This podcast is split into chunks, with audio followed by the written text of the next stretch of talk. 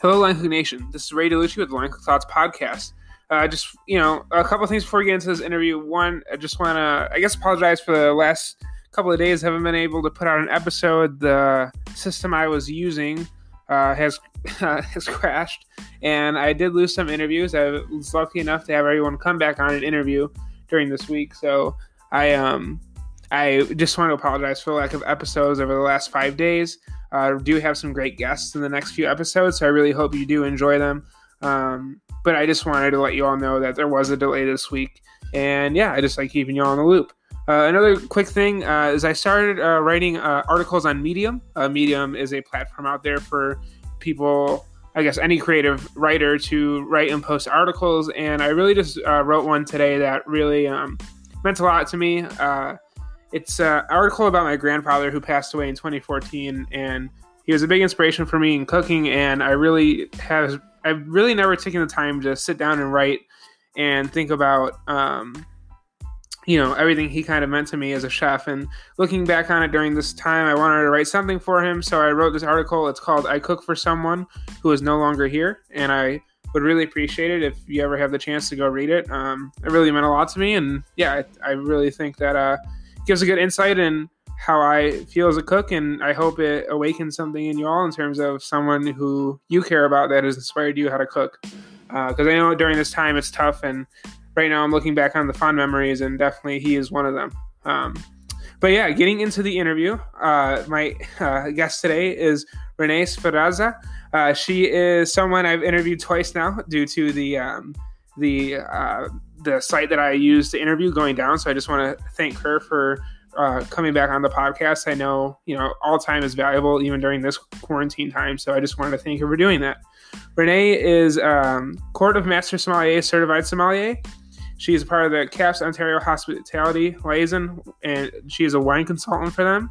And she is the wine writer of The Wine Effect in the Distillery District magazine. Renee has worked in many roles within the wine industry. From importer to contracted peddler of fortified juice, she has seen all the ups and downs this exciting industry has to offer. Renee has a specialty for critical thinking, working to create brand and idea presence, and has a knack for breaking down the world of wine into simple sips. Exploring the world of wine has become more than just a driving force in her life, and she is passionate about bringing all sides of wine to the table. And I was really excited to have her on. I found Renee through her Instagram page, which is uh, Wine by Renee. Um, feel free to look it up. Also, when I post the episode on Instagram, I'm sure you'll be able to find her page there. But uh, she puts a lot of great uh, posts out on Instagram about wine, like really thoughtful posts with a lot of copy in the description of the post. Like she had one great post where she was pairing pizzas with different types of wines. And I just think this broad knowledge is so useful, especially in a time where it feels like everyone is looking to learn something new. So I really wanted to have her on. We have a great conversation. Uh, we get into her beginnings of becoming a sommelier. We talk about how the sommelier test works because we haven't really, uh, I don't think we've really gotten into that on the podcast before. So that was kind of interesting. Uh, we talk about how she's an independent contractor for uh, being a sommelier, and I thought that was really interesting that she has her own business that she runs. And finally, we get into why wine can be so unapproachable and how we can be better as an industry to make wine more approachable to the everyday consumer. So I really hope you enjoy this podcast. I really do want to thank Renee for taking the time to come on and do this episode twice because, like I said, the first time the files didn't work out. But uh, like I said, thank you so much, Line Nation. I hope you all are doing well. Uh, missed you a ton this week, and I'm really excited for this episode. So here we go.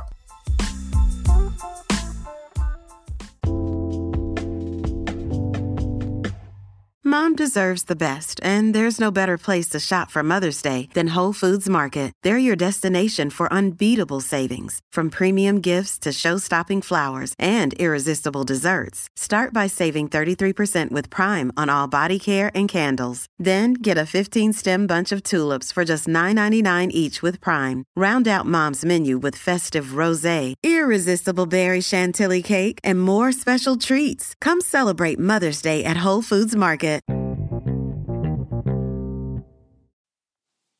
Hey, Renee, welcome back to the podcast.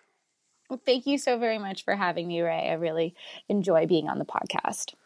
Of course. Uh, I say welcome back for everyone listening because Renee and I had actually recorded an episode before, and unfortunately, the audio uh, files were lost. I know I posted it on my Instagram. So Renee has been willing to come back on the show, and so I just first off wanted to thank you for your time and really excited to chat and kind of share your story with the listeners. That's no problem at all, and I happily uh, accept the award for most gracious podcast host guest. No problem at all. awesome. Uh, if you just wanted to introduce yourself really quick, that would be great. Yeah, no problem. So, uh, my name is Renee Sperazza. I'm a Court of the Master Sommeliers certified sommelier. I work for I work with the uh, Canadian Association of Professional Sommeliers here in Ontario. I also am a wine writer, contractor, and wine consultant. But in my time in wine, I've also worked as an importer. And uh, I also help people with like studying and mentorship, stuff like that. Okay, awesome. I, I know we're going to get into that in a little bit, but first I'd love to know where you're from and what food was like for you growing up. So, uh, if if you live in in the place where I'm from, if you live in Toronto, there is a city just north of it called Vaughan, and in Vaughan there's this place called uh, Woodbridge. Woodbridge has a lot of Italians there, especially when I was growing up. So I'm Italian and I'm from Woodbridge, and it's kind of a little bit of a joke here if you're an Italian from Woodbridge. Uh, but uh, yeah, so my parents are from Italy, and I'm the first generation born in Canada.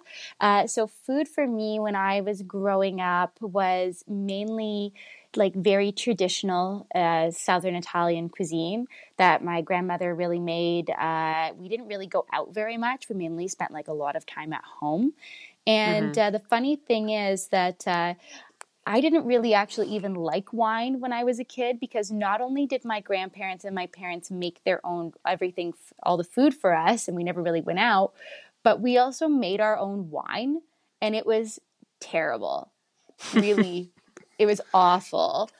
It was just I didn't I didn't think I would like wine if that's what wine was. Okay. What what uh what made it terrible? So it's the funny thing about it is it's not wine in the way that you would expect for, because it's basically made from whatever grapes my grandparents found. So it okay. could have been just like regular grapes, and uh, regular grapes are not wine grapes. They're they're two different sets of species, and uh, they were also bottling them in used one liter pop bottles. So they would rinse them out, but they would just seal it with the screw cap. So there's automatic levels of, now I know this, there's automatic levels of oxidation and the fact that uh, it wasn't, it was probably table grapes that they were using, which are far less sweeter than uh, grapes that are used for wine the resulting wine it just had the weirdest flavor. It was strong really strong. It was like stronger than amarone. It had uh, more tannins than barolo and you had to mix it with pop for it to be palatable. So it was really really intense. Jeez. Uh, that's crazy. I mean I, I, couldn't imagine drinking that. I mean i had a great grandmother who um, didn't make her own wine but very much in the same way kind of living off of the land in terms of whatever she had or whatever she grew in her backyard or you know not really depending on um, what was out there in terms of grocery stores or not and so i always thought that way of life was interesting uh, how much mm-hmm. of an mm-hmm. impact did those uh, moments you mentioned with your grandmother uh, cooking and the dishes she made how much of an impact did it have on you in terms of your relationship to food well, my relationship to food, uh, food is culture. It's it's really like a time of gathering, and uh, it uh, it's it's a place where everyone kind of just stops and enjoys each other's company.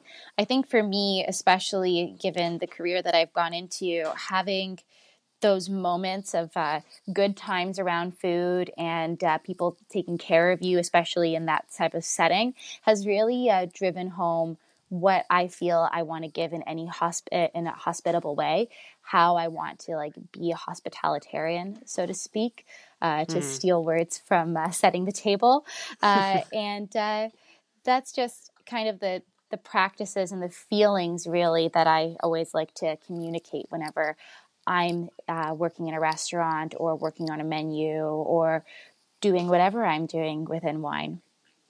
Okay. Yeah, I mean it it's definitely interesting how those first experiences kind of shape and mold you uh, further along in your career. Um, mm-hmm. But I was wondering, so you know, obviously you said because of that wine uh, stored in the pop bottles, uh, you weren't really interested in it at first. What kind of drew you to be interested in wine, and also like what just like urged you to go into the food industry? So, uh, in the order that it happened was I got into the food industry first. Okay. Um, I had gone to I gone to university and I have a whole degree in environmental policy and urban development that I am mildly using. Let's say that that would sound better. Um, and uh, I was working in restaurants the entire time. I really started to enjoy working in restaurants more. I really liked the the sense of like helping people and making their evening, and that just really always gave me a lot of joy. I had a lot of uh, g- general managers that really kind of helped me grow in the way that I wanted to grow, and uh, that's where really the blossoming of like these two loves of my life have really started to grow. Uh, and I've brought them into almost everything that I did, even when I was still in university. When it came to wine, it really became very clear to me that if I wanted to succeed in hospitality and uh, do well, that I would have to know about wine. So mm-hmm. I started really learning about that uh, as quickly as possible. It wasn't until I really started learning and how much I realized that like wine is an agricultural resource at its source, and it made me feel better for using quote unquote my university degree in a different way um, that i really started to enjoy it and uh, it kind of encompasses everything about like agriculture history human interactions.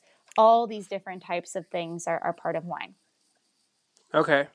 And i mean just uh i guess I think that's one of the things that interested me about wine is wine is something that's so diverse and it's so um, it's sophisticated, you know, like when you're mm. learning about wine, like learning about wine is challenging. Like learning how to make scrambled eggs is relatively easy. Uh, there's only so I mean there's a bunch of methods, but it's pretty much heat, low, um, stir, and you'll come up with a good scrambled egg. But with wine, it's so vast and there's so much, uh, so many different factors that can make a wine good or make a wine great or even make it bad. And uh, I don't know. I mean, you weren't. Were you? How were you when you first started learning about wine? Like, was there a lot of intimidation or fear in like the giant subject of winemaking? I think for me, I always try to to take to take the stance that I know what I know, and uh, that's that not in like a cocky way. That's that's to just be like I know what I know, and I know that I always have to learn more. So. Hmm. I usually try, especially when I'm beginning to learn something, and what I did when I was learning wine is find people that could always help me out. And I'd be like, I don't know anything. Tell me, please help me.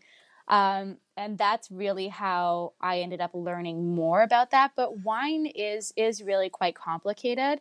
It, it's really funny. We're handed these uh, wine lists every time we go into a restaurant, but you kind of need an encyclopedia to know what the wines are. Most yes. people know, like, yeah, most people know classic varietals like Cabernet Sauvignon, Pinot Noir, Riesling, Pinot Grigio, stuff like that.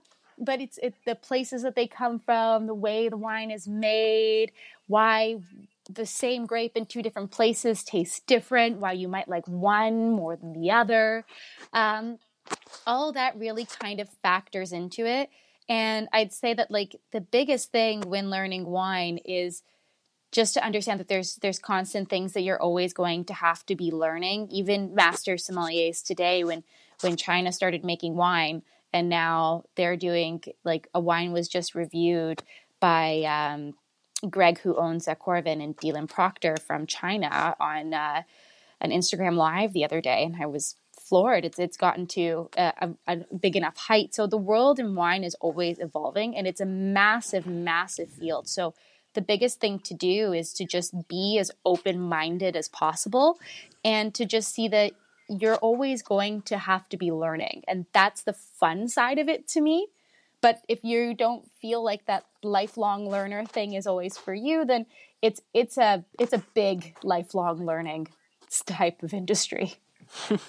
yeah, I can only imagine. Uh, so I guess mm-hmm. how did you progress throughout your career then, um, after your opportunity?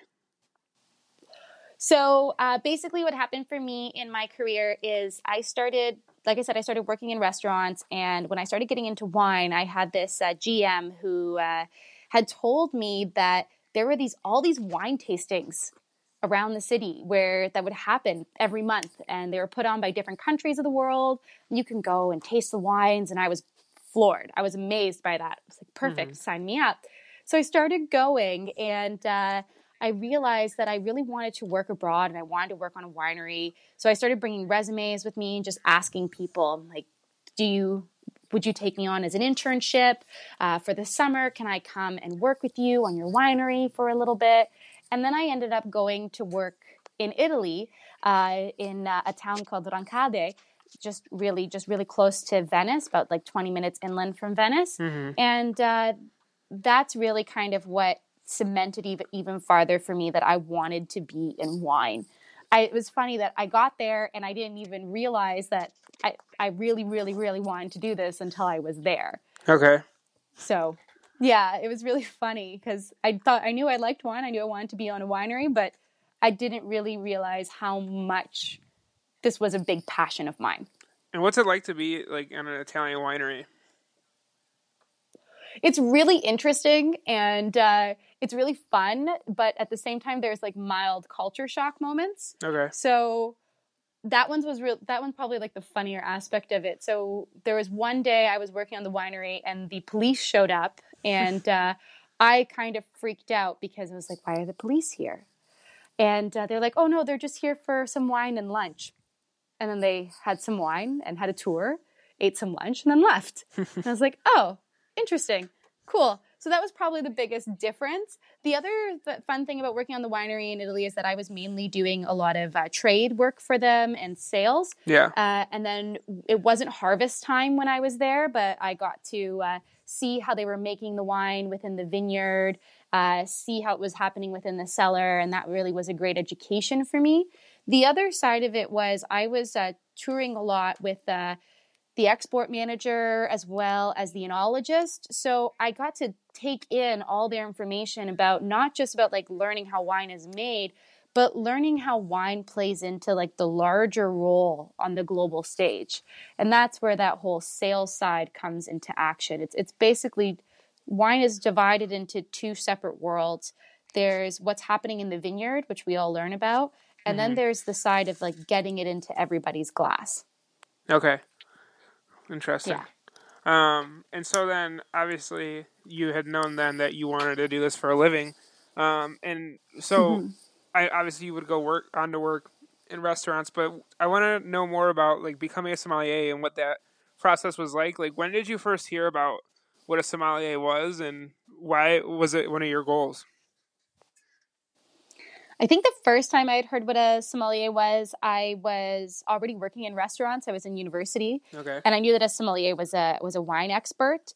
And um, I started to kind of move towards that when I came back from Italy. I, I decided by the time I come back, I want to be a sommelier. I want to I want to work in wine, and it also kind of hit me in the face quite quickly when I came back that I needed to get this certification to to work as a sommelier. So both those two driving forces came together. The fact that I just wanted it and the fact that that was the the pathway to the jobs that I wanted as well, um, and to me doing my passion every single day. Mm-hmm. So the process of becoming a sommelier is is really in, intense. So there is uh, the court. There's the court of the master sommeliers, and that's basically the organization that uh, all of this testing and uh, certifications come out of. So there's four levels essentially. There's an introductory sommelier, a sommelier, which is what I am, mm-hmm. an advanced sommelier, and then a master sommelier. Uh, and those are the those are the gentlemen that have been in the Somm movies. Uh, the first one uh, that really showed what the master sommelier level looks like. Yeah. But basically, the test is divided into three portions, and it's uh, three portions all the way through uh, at every level. But you dive deeper into the information every time. So there's a blind tasting portion, there's a theory portion, which is a uh, written exam, and then you have a service exam portion as well, where masters in your field test you and then also ask you questions at the same time while you're giving a very specific style of service. Okay. So it's a it's a pretty intense test. yeah, I mean, I can only imagine. Um, I mean, if you just want to walk us through, I guess for you personally how each section went for uh, in regards to your current role as sommelier. Like, what was the blind tasting like? I guess to start out with. Yeah, so I had spent maybe about I probably I spent over a year, but between a year to like just over a year preparing for my sommelier uh, certification exam, Wow. and I was I was really really worried and nervous the day of the exam because I had gotten a cold the night before, couple like about the night or the day before, about the day before the night before, and uh, I was so nervous and so worried because I knew the blind tasting portion was going to be the first thing in the morning. And uh, I spent maybe the, the night before, I was up all night and I was retasting wines and just trying to figure out what the tasting notes tasted like on my sick palate so I could try to pass the blind tasting portion as best as possible. I had already, yeah, I had already like reasoned with myself that if I'm not going to get them all right, I would just, I just want to get as many as possible Yeah. and enough to pass that portion because you're marked overall. So I'd already knew that that one was going to be really hard for me because I could barely, I could barely smell or taste anything. It was terrible. I was honestly surprised that I passed it. And uh, then the the theory portion uh, that was a little bit easier for me. I've always been better at theory. Uh, it's it's a lot of uh, self study um, because for the court of the master sommeliers there are no courses to prepare you for these examinations. You study on your own and then you go and take the test. Uh, it's always wise to get a mentor to help you, which is what I've had my whole career. And uh, the theory portion is basically all the hours that you put in. I had been studying previous, like I said, for a year, but it was about three to five hours every single day carved out to just do theory study and theory practice. Okay. And then the uh, service portion of the exam for for me, I I was pretty I was really confident in the fact that I would be able to do the service really well. What I was mainly nervous about was what questions I was going to be asked, uh, how I would handle the questioning. I'd worked in restaurants at this point. By the, by the time I went to go take the exam, I had worked at rest in restaurants for about mm, five years. So I was comfortable being on the floor. I was comfortable holding a tray, pouring wine, talking to people. And sometimes uh, during the test, uh, the masters in your field are trying to trip you up. Mhm. So I was really comfortable in those types of situations. But I was really nervous on what they would ask me because I really didn't didn't know beforehand. We had done so many mock exams and so many practice runs to prepare, but you really don't know what it's going to be like on the day of. So it was a really intense day. I don't think I ate all day. I barely slept.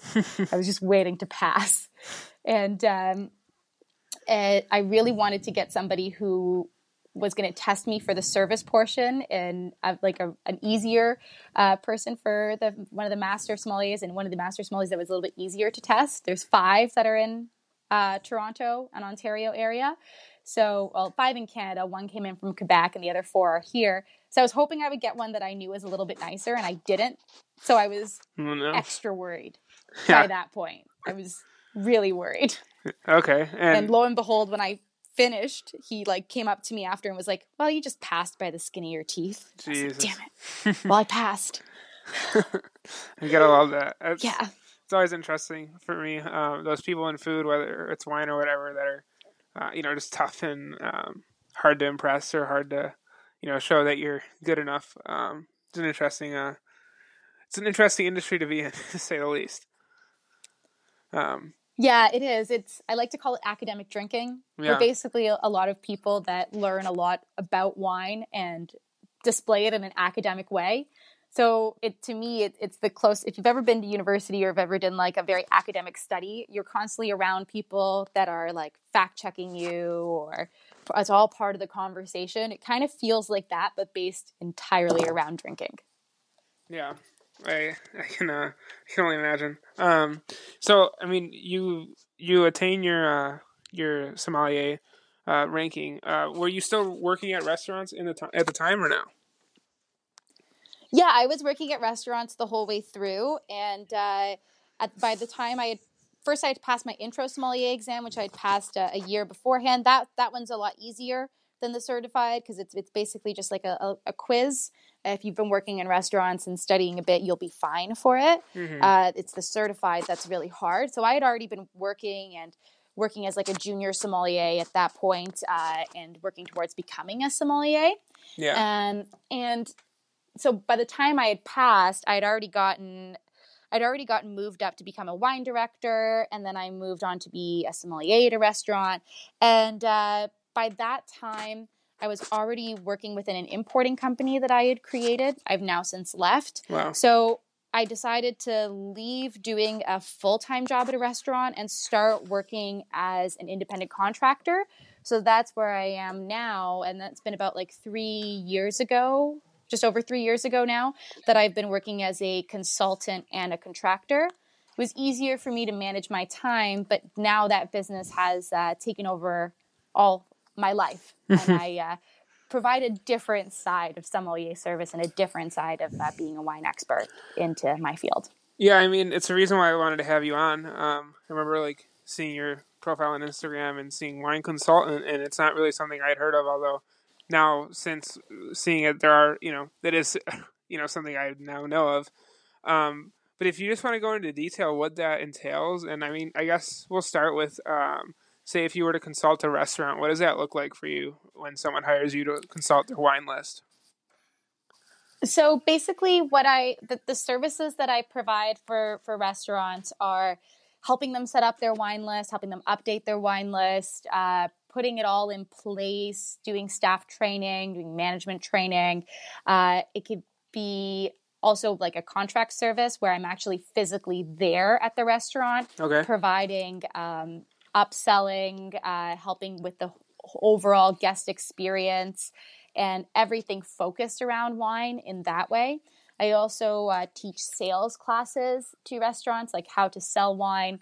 And uh, so if they have a list that they really like, but they want it to move more, it's not moving enough, then that's another service that I provide. I look at wine from a multitude of different angles. And the biggest thing to me is I think all wine is delicious, unless it's the ones that my grandparents made. And uh, plus that one. Uh, so there's always a way to get people to interact with it. It's just I don't think people have enough information as as uh, guests as diners. So providing that and also providing restaurants with the ability to have a good list that can sell that works for them is is ideal for me, and that's what I provide. Okay. Um, is it? Do you find it more? Uh, I don't want to say difficult because obviously you know what you're doing, but is it for you? Is it more of a challenge to write a wine list for someone who just has like an open, like say, like they really don't have a general theme, or is it more um, challenging to write a list for, say, an Italian restaurant who wants to stick to mainly Italian wines? To me, it it neither neither matters because I I really want to do the best job I can for that business. Okay. So if they don't know what they want off, bef- or even if they do know what they want, before I have my my first meeting with my client, uh, they've already hired me. They told me that they want to work with me. Uh, I will do a lot of pre research before I come up to that first meeting. Okay. Uh, I'll find out as much as I can about their business, the style of food that they're making, who the chef is, what the background of the business is. Uh, so, and I'll start overlaying that with wines I think would sell well there, wines that go with their overall cuisine. And it doesn't matter if it's a smaller restaurant or if it's a restaurant that's that's really theme based, like have, have cuisine theme based, because that happens a lot here in Toronto. Um, there are restaurants that really stick to the theme, like the Italian restaurants will sell a lot of Italian wine. The contemporary Canadian restaurants will sell pretty much anything across the board. French restaurants, French wine. So it, it really depends on uh, where, what style of restaurant it is. And the fact that I put all the effort into becoming a sommelier is because I, I love wine and I love it from across the globe. So it doesn't really matter to me what the what the goal of their list is. I find that I'm usually coming in with as much information as I can know about the restaurant beforehand. Mm-hmm. And then, usually, by the time I talk to the owner for the first time or uh, the beverage director, it's uh, to talk about budget and what they want to spend, how much they they want the wine to move, what their markups are going to be, where things are going to sit uh, in terms of being on their list and being profitable for them. Okay. Um, Yeah. And so, I guess what is for you? What is the key to? Uh, I mean, you have a wine list.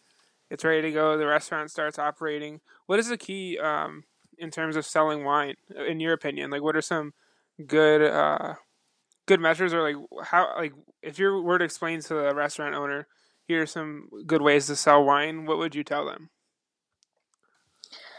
I like to tell restaurant owners that they should get their service down packed. And, and what I mean by that is you only really have a couple of questions that you can ask people before you start recommending a product to them.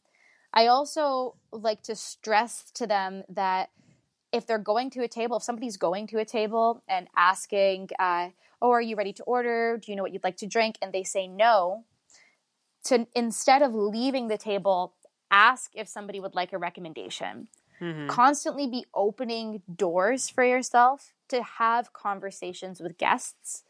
What I teach and what I uh, instill in staff members and in management is the ability to open doors, the ability to get people to answer questions that are either yes or no, that'll move the, dire- the direction of the conversation forward to getting them to a wine that they would like, or to put themselves in a conversation where they can start to communicate with their guest in a productive way that moves them towards a wine that they would like. Okay. So that's that's basically the two things that I that I'll teach them and how that essentially works is by you really want to listen to what the guest would like. So you want to start asking them questions that that are geared around what they would like to do. So you can I'm so sorry I have to sneeze. No, You're good. Sorry. Okay. So uh, you want to gear ask the guest questions around a wine that they would like for tonight. Well, do, do they want red? Do they want white? If they want a red, would they like something fuller or lighter? Do they want oak on a white? Do they not want oak on a white? If they don't know what that means, always find a fun way to explain it. There's you talk to your guest in a way that doesn't make them feel underrated. At the same time, you want to make them feel like you really want them to be there because they could have gone to any other restaurant, but they're here at yours. So you really want to appreciate them, provide them help, but also not provide them help in a way that makes it seem like you're a know-it-all. Okay, I, that's a because I've I've talked to some people who have been interested in wine on the podcast. Um, actually just did one with a couple of friends, which hasn't come out yet. And we when we got to wine, uh, my friend is basically saying how you know wine for a lot of people could be viewed as like hard to like not ex- not as accessible. You know, like it could be it could seem difficult or it could seem intimidating to start out drinking wine or to ask for help or advice at a restaurant. Uh, why do you think it is that we've we've had this culture where people feel, I guess, uncomfortable ordering wine? And I mean, I know it's changing, but where do you think that came from? I just I find it so interesting that I think a lot of people have made other people feel uncomfortable Mm-hmm. because like I when I started drinking wine, wine was the first thing that I started drinking. Um, because I knew I knew what it was. Despite the fact that I knew that my grandparents' wine was terrible, when I started drinking for the first time I drank wine. When I went to go order a beverage at a restaurant, I ordered wine.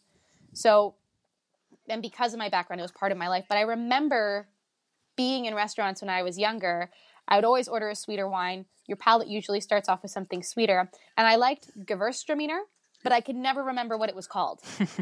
never, ever, ever. It's really long. Uh, and when you're starting out, it's, it's really hard to say. So I used to be like, oh, I would like a, a glass of the wine that's long and it begins with a G, please. and I would ask that, and then you'd get back from the from the server, from the bartender, oh, do you mean a Gewürztraminer? Like it's that kind of interaction that puts people off from from learning about something that kind of pushing them down a little bit Yeah. and uh, in, instead of that you, the better interaction would be oh i think i know the exact wine that you're talking about let me bring over the bottle we'll get you to give it a try and if it's your and if it suits your palate perfectly here i'll pour you a glass like that's that's the right way to do it So if somebody doesn't know something, the most important thing is to not make them feel like they don't know. They already know that they don't know. Mm-hmm. So making that more apparent to them is never helpful. No. More so just puts them on the spot. And, and it happens with everything. Whenever you feel like you don't know something, somebody pointing it out to you, it's like, well, thank you very much. I wasn't aware.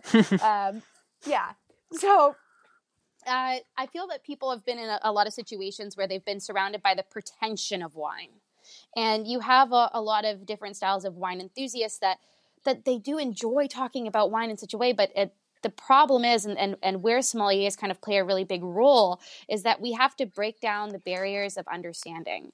So if somebody doesn't know what something is, if somebody says, oh, I, I don't like wines that make my mouth feel dry, they don't like tannins. Mm-hmm. So what you're supposed to do is not correct them. Oh, you mean the tannins?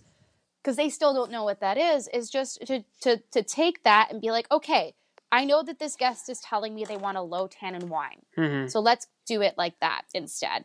So when it comes to learning more about wine, when I tell people uh, that anybody can learn about wine, it's it's the one product in the world that no matter what, at the end of the day, it's going to make you feel good. It's a libation. It comes, well, at least where I live, it's as cheap as $8 a bottle up to well in the thousands, 10,000 plus dollars. So it is a product that spans a lot of different people and a lot of different class ranges.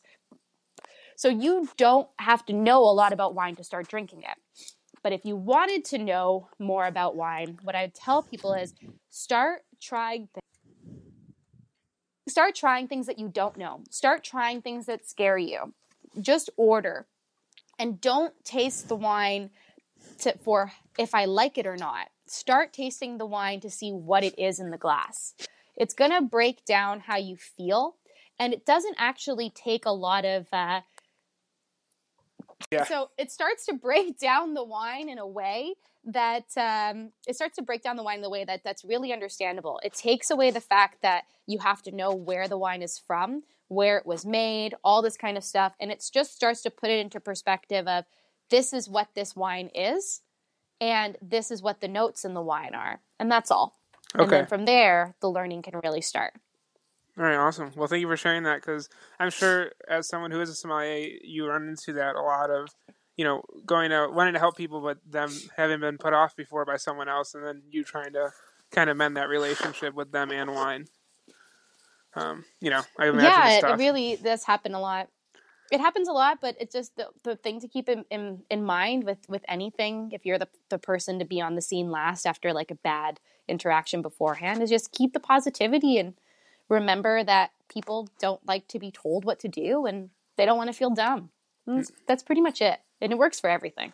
Yeah.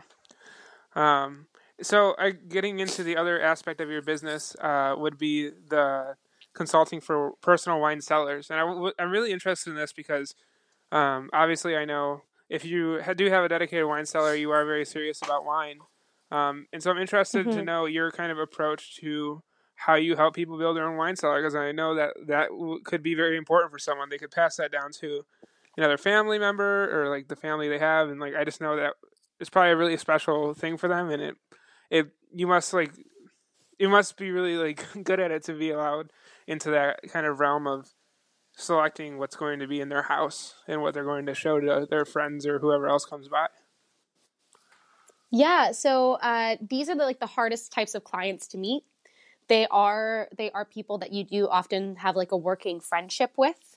Um, you like you, they're your clients, but they're also your friends because you're invited into their homes mm-hmm. to to work with them in a more personal manner.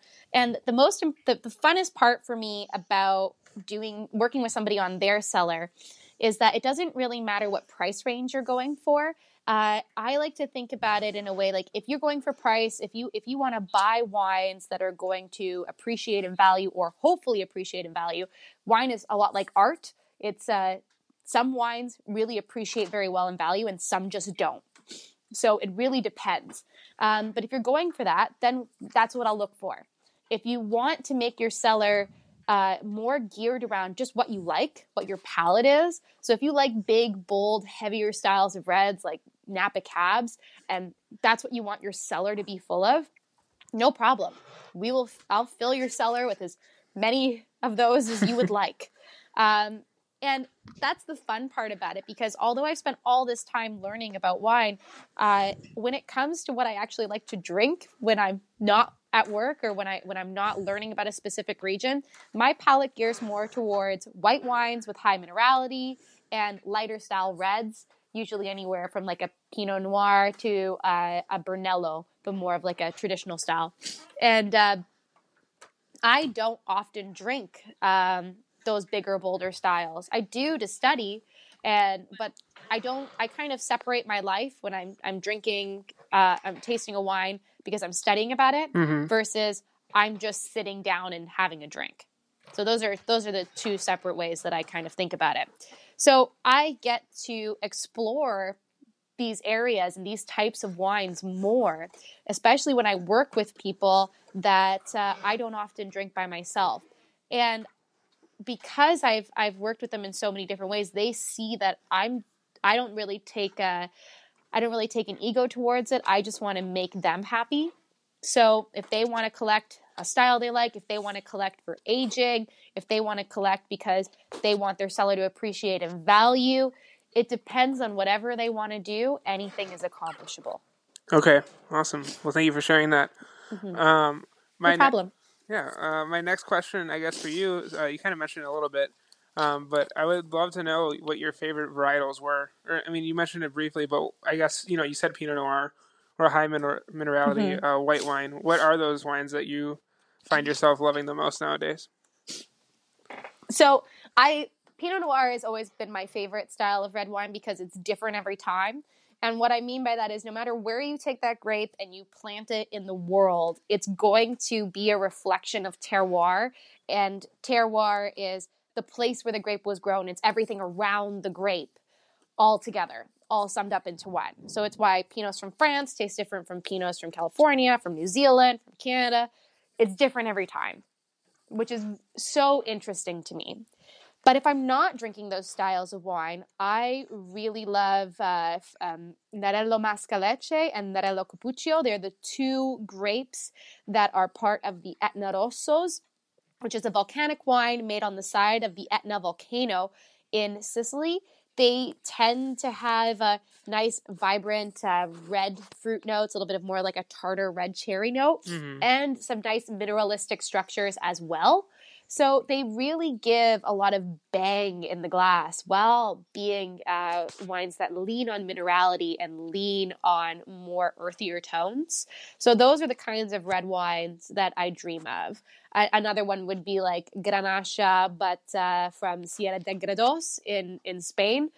Totally different style of, of uh, Granacha than you would find in like a Chateauneuf du Pape or from Priorat. It's more of like a leaner style, and you're really looking at it as um, as almost like a as heavy as a Brunello would be. Brunellos are also my favorite. Okay. Uh, and then for white wines, uh, I really enjoy like Italian varietals for white wines. Uh, one of my absolute favorites is a uh, Timorasso. Timorasso is a native grape to northern Italy from Piemonte. And it has a lot of driving mineral notes to it. It has uh, this specific note of like firestone mixed with almost like pear and uh, orchard fruit notes, a little bit of stone fruit as well. And it's got a high minerality within the glass and a leaner finish, which is just phenomenal to me. Uh, the other one that I really love is Arneis, which is often nicknamed as uh, White Barolo. okay. Um, clearly, they're both from Piemonte region, and I'm in love with the region. But uh, it's it's another wine that has like these really high high aromatics, but on the palate it's really lean. It's very well structured.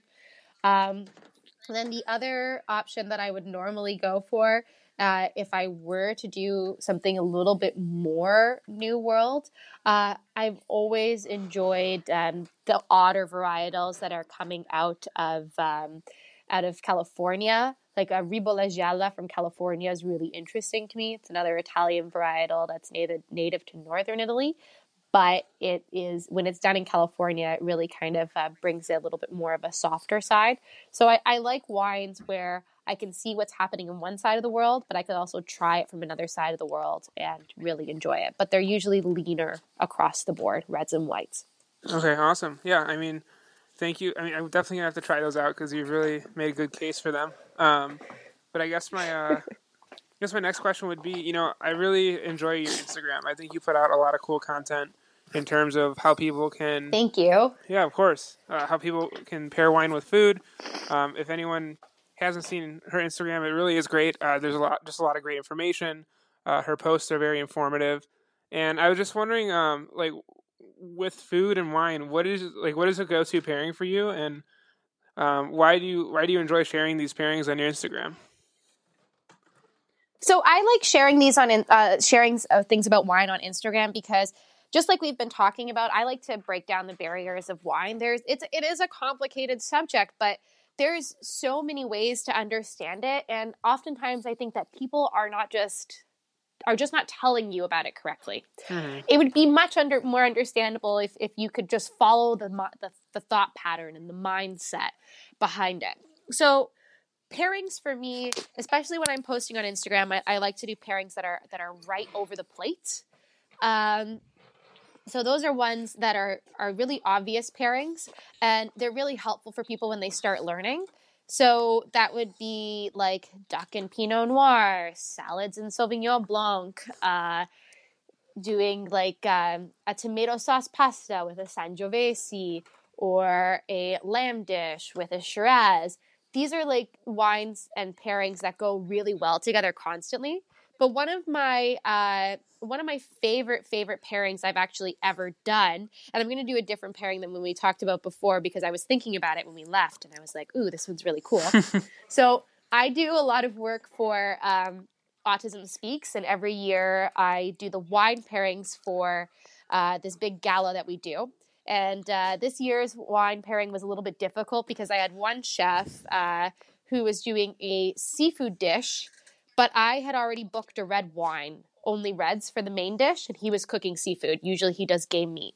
But because he had a, he did sable fish, but because he had a very heavy umami flavored broth and very heavy vegetables and more of like an earthier toned sauce, that can pair well with a red wine. You just need a red wine that has a high enough level of acidity to match the fish and not very like overpowering levels of tannins. Okay. Some, those things that make your mouth dry. So you need tannins when you're eating fattier foods because what tannins do are they strip fats from proteins. We're a protein, you eat meat, it has fat in it. You drink a wine with lots of tannins, it clears your mouth. Mm-hmm. Fish has low fat, so you want low tannins, but you want a higher acidity, because you want the salinity and the acidity to match. So you can do these really weird pairings, and those are like the fun ones for me because they really showcase a side of a wine and food pairing that you wouldn't always get. And I love to share those with people. But when I'm at home, one of my favorite things to make is a mushroom bolognese pasta, and I'm usually drinking that with some sort of Chardonnay because okay. I just I think they go great together. The aromatics match really well. Um, it, it's a wine that has a little bit more weight as a white wine, and it goes great with a pasta. All right, awesome. Well, thank you for sharing those. Um, is there a, no problem? I know, um, you know, as you know as well, we're in a pandemic right now, so a lot of people are home. Uh, what are some materials, whether it be a podcast or a just a book or anything at all that you've like found interest in or you think would be a good resource for people to learn wine? Favorite books to recommend and everybody that works in wine ha- and and starts studying it at a higher level will recommend this book to you because it is a great book to just start off your journey.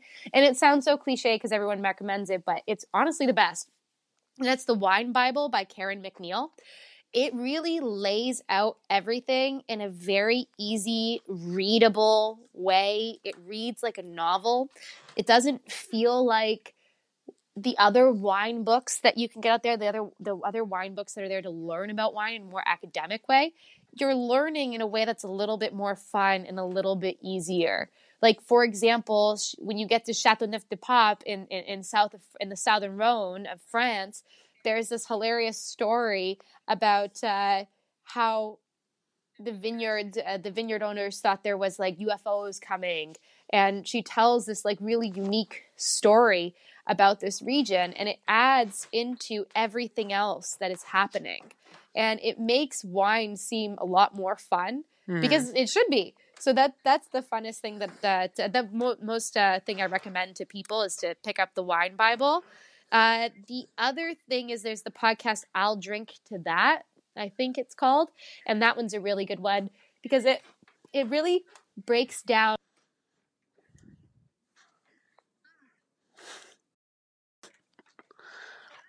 Yes. So there's I'll drink to that, which is really good. And then I also it's a great podcast you can get on Spotify. And then I also really enjoy uh, GuildSomm, Guild, the Guild of Sommeliers, but they their website's GuildSomm, and they run a lot of webinars that are really easy to learn from as well. So that that's a, a great place to start too. Awesome. Well, thank you for sharing those as well. Um, you know, as we get near the end of the podcast, I do want to ask, uh, how have you been doing um, you know, during this time? I mean, ha- have you? Is there anything that you've done in the last few weeks or pursued that maybe you hadn't done before? Or are you like cooking anything that maybe you love cooking and you just now have more time to do it? What's what's the last few like weeks been like for you? Well, for me, usually when I get this this type of time off where I'm not like it's not really time off for me because I'm always working mm-hmm. for my I work for myself, so I'm I'm always working, but I'm not at restaurants right now, which is which is really sad because I really like to do that. But I'm basically working on my website. Uh, we're putting up a new blog. I have uh, some courses for online that I'm working on as well, and then I have a lot of projects with the Court of the Master Sommelier. Uh, sorry, with the uh, Canadian Association for Professional Sommeliers here in Ontario. Uh, and we're working on a bunch of different projects together. We have a broadcast every Monday on Caps Ontario's Instagram uh, called Nightcaps, and I'm one of the the co-hosts in that broadcast. So, and where we talk to different wine professionals from around the world, or in Ontario, like. Uh, a couple weeks back, I interviewed Dylan Proctor. The last one was an interview with Andrew Jefford. So those are all the projects that I'm currently working on right now. Mm-hmm. Outside of that, I've cleaned my house more than I normally clean it. Nice. That's awesome. about it. awesome. That's good to hear. Good.